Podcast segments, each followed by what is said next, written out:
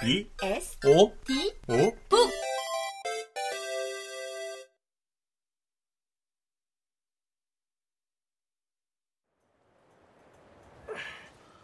내리려니까 내리긴 하겠지만서도 동네에서 그것도 바로 내 집 앞 문턱에서 이런 생이질을 당하니 맴이 요상하게 돌아가는 뭐.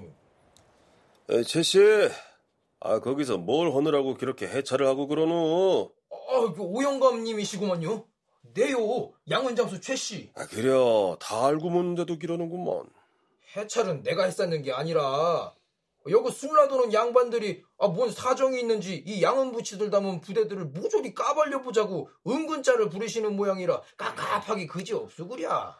아이 그분들이 허덕 허다를 짓고 그러실 리가 있겠어. 음, 최씨를 아무래도 책 잡힌 게 있으니끼니 기렇게들 구시는 거 아니겠어. 어디 보자. 오영감과 박 씨가 종직굽에서 우두둑 소리가 나도록 내려서서 시비가 붙은 해정인의 골목 어귀 쪽으로 몰려갔다. 그 영감님이 아까 새벽일 같이 나간다면 기다린 사람이 바로 이 양반 맞아요? 그 새벽부터 지게로 짐을 나르는 게 아, 이상해서 말이에요. 맞지 기럼 맞지. 아 같이 일 나가러 약조가 된 양반인데 하도 늦으니까니 우리가 추위를 견디지 못해서 이렇게 화토불까지 지피고 그 복사를 떤 거 아니겠어. 아, 기란이 그 순경 양반들이 이해들을 하시고 에, 제가 약주값이나 찔러 드릴 테니 그저 모른 척들을 하시고 내려들 가시디요. 아, 우리가 수고들 하시는 건 진작에 잘 알고 있었으면서도 먹고 살려면 이렇게 꼭두 새벽부터 포다를 떨어야 되는 법이 아니겠소. 다들 어려운 살림이니끼니 그저 많이는 못 드려도 닭배기 값이야 어찌 안 되겠소.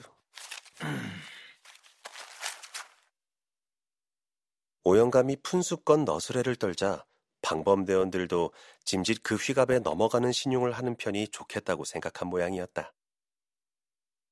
새벽 양은장수 지게를 들쑤셔 쟁개비라도 몇 개 얻어갈까 하고 불러 세우고 검문을 하는 척했던 건데 탁배기 값이라면 그것도 괜찮다 싶은 느낌이 들었던 것이다. 신랑이가 마무리돼가는가 싶자 박 씨는 은근히 눈길을 돌려 최 씨가 지고 온 포대자루들을 훑어보기 시작했다. 그러자니 옳거니 하고 눈에 걸리는 게 있었다. 다른 것보다 더 축 늘어진 포대자루가 눈에 띄었다. 이놈이로군. 호주머니에서 손을 빼 지그시 눌러보니 뭉클하게 들어갔다. 아무래도 뭔가 큰 개라도 때려잡아 넣은 듯 질감이 묵직했다. 그런 일이라면 그 또한 눈치가 아주 없지는 않은 일일 것이었다. 최 씨가 양은 장수로 이것저것을 석회 흘듯 쏘다니며 병들어 다 죽게 됐거나 거적대기로 싸서 내버린 셰퍼드 개를 몇 번 동네로 끌고 들어와 그렇잖아도 온유월 내내 소증이 뻗친 남정네들의 창자에 기름기를 두텁게 발라준 적이 작년 그렇게 해도 한두 번씩 있었기 때문이다. 이번에는 아예 어느 집 개를 살살 꼬드겨서는 한 방에 때려잡아 남눈에 안 띄도록 새벽을 틈타 양은 부대에 넣어 지게질 해오는 건지도 모른다는 생각이 들었다. 박 씨는 미심쩍어 하면서도 입맛을 쩍 다시지 않을 수 없었다. 최 씨에 대한 방금 전의 적대감이 봄눈 녹듯 사라져갔다. 그는 좀 멋쩍은 감도 들었지만 자신이 아주 터무니없는 적대감을 품은 건 아니라는 자신은 갖고 있었다.